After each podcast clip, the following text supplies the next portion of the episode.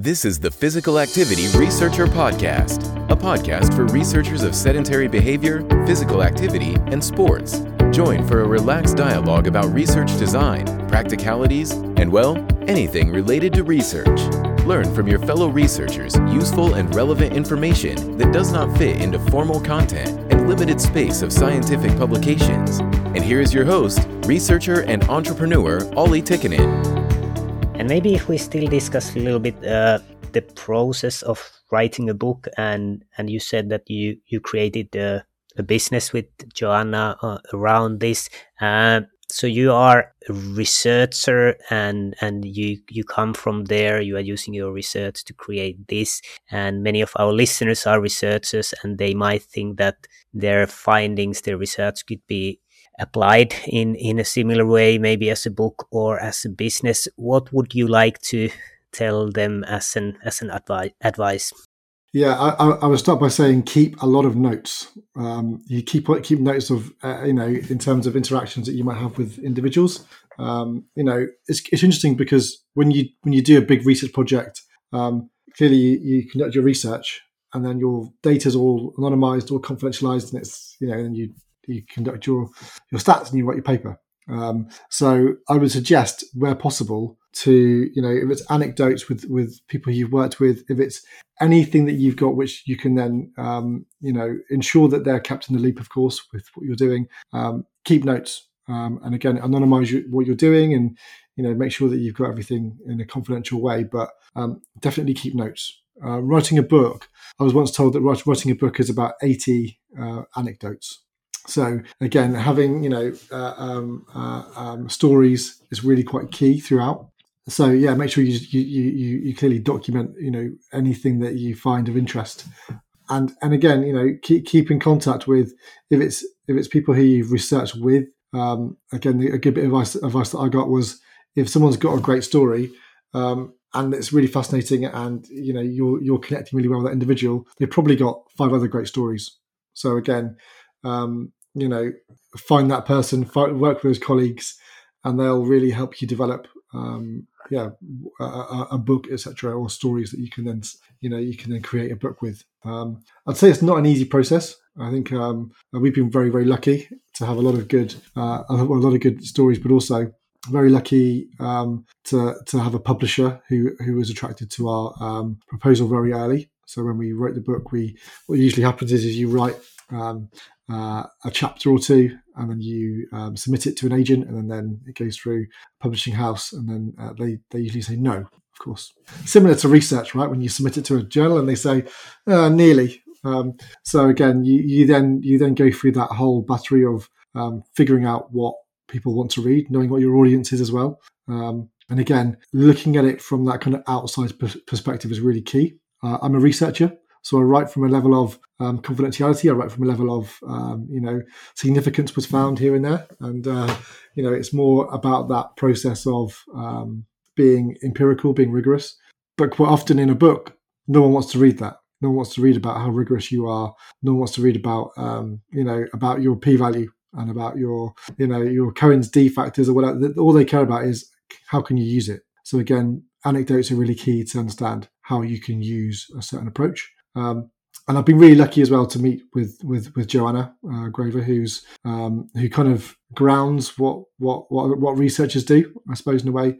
Um, as a researcher, you know, in my head, I'm writing in a very uh, a formal way, um, and she really writes from the heart, and she really writes from a, a style of uh, yeah of connecting with individuals who um, read popular psychology books. So again, we've had a very good um, connection throughout. Um, in terms of business as well, I would say that um, diversity is really key. So um, when you work with individuals, try to find a replica of you. Find someone who's very diverse, who's going to challenge your thinking, and find someone who um, will uh, argue the point and who will really, you know, will add value to what you're doing. Um, so that's that, that, for me as a researcher. You know, working with similar researchers on projects that I know a lot about is um, is you know my, my bread and butter. Writing a book for an audience who I don't really know too well and who's going to read the book. You know, we have we have an audience in mind, but again, it can be picked up by anyone and hopefully used off the shelf um, for people who have got a whole different variety of challenges uh, that they face as well and and maybe maybe managing expectation like when you submitted the first version of the first chapter to the publisher how far maybe as a person it, it was from the from the style from from the final final version how how far were you like yeah so so so the funny story there really is that um, when i when we submitted uh, when Joe and i submitted our first draft um, they said oh we we love it this, this is a fantastic fantastic book except for chapters, there were 10 chapters, except for chapters two, four, five, six, and 9. We're like, but I thought you loved it. And so we had to pretty much re- rewrite those chapters. Okay. So, so again, it's, it's, in a way, it's, it's similar to, you know, what you would do as a, as a, as a researcher when you write a paper for a journal and they say, we, we think this is a great, great paper. However, um, so I think just get ready for the reality of, um, writing styles of, of you know what what publishers want. It's a very very different audience, um, very different way to write based on um, yeah based on who will read the book. Um, and again, yeah, very different audience. So again, that mass market audience is uh, is is yeah very different to our kind of academic based audience where you know where we have a structure. So yeah, very tricky. yeah, and and with Joanna, she's more like a practitioner, and you you come from more from the research side. Uh, how did you do the writing together? What was the process? Who who wrote the first draft? Did you brainstorm it together first? Could, could you tell a little bit about the process? Yeah, sure. So so it was very much of a brainstorm first um, uh, big whiteboards. Got whiteboards behind me, but um, big whiteboards. Uh, and she's in Miami, and this was all d- during kind of COVID as well. So we were on Zoom a lot. Um, lots of ideas. I would say probably around forty percent of our ideas kind of made it to the into the book. So sixty percent were you know shelved for the time being. Um, didn't quite fit the, the, the first book. So and, and I just wrote ultimately. Um, so for, from my point of view, once we once we had ideas in, um, I'm pretty good at just writing. So and again, um, I think having that formal routine of writing every day was what I was doing um, for about a year. Writing every day. Some days it's awful. It's like how you write a thesis. Some days it's awful. Some days you think oh, I don't know what I'm doing. Um, some days you just you're in flow and you just write for you know. Some days it was an 18 hour worth of day, day worth of being in flow being able just to follow thoughts through and produce some great content.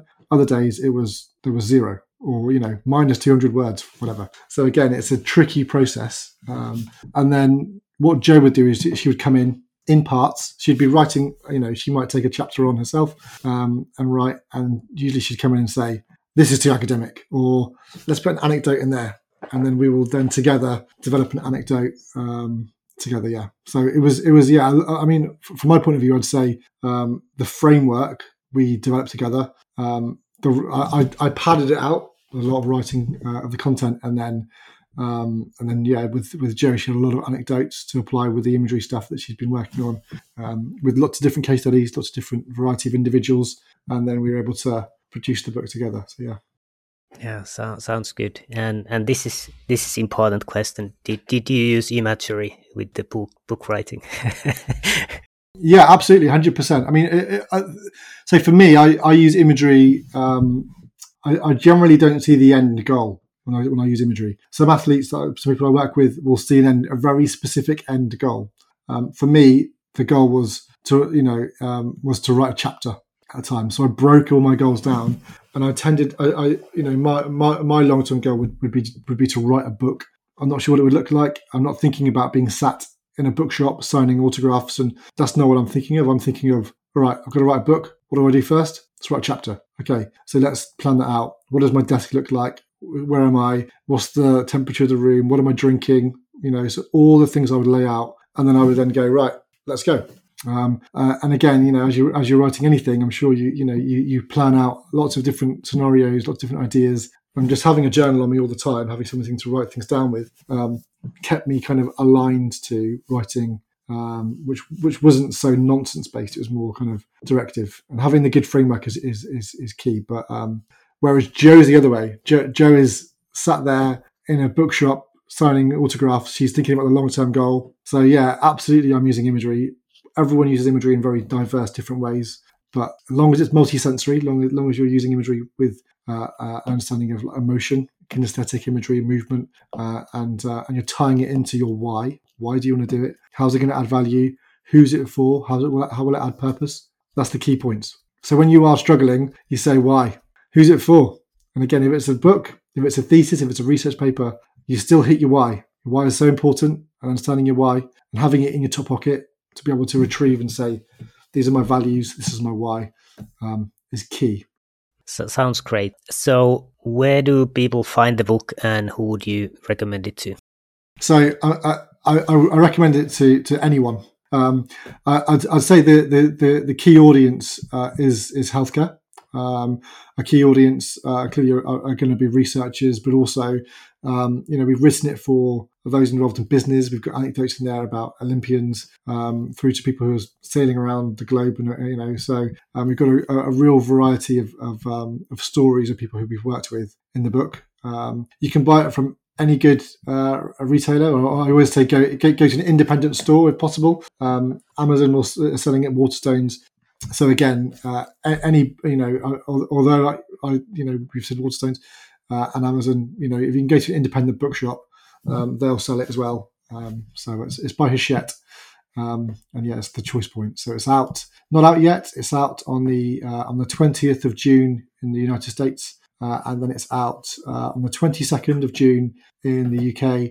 Um, and if you're in China or Taiwan or other places, again, it's going to be out slightly later because the trans uh, because of the um, yeah the way it's going to be translated. So again, just bear with us, but uh, out globally.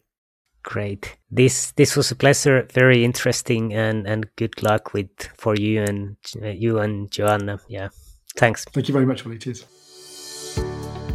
Thanks for joining us this week on Physical Activity Researcher Podcast.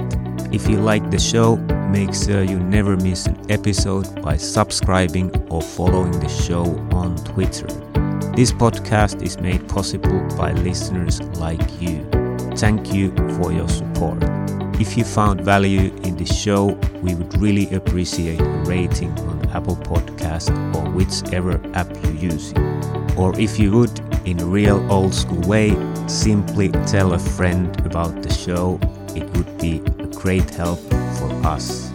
We have a fantastic lineup of guests for forthcoming episodes, so be sure to tune in. Thank you all for your support and have a great day.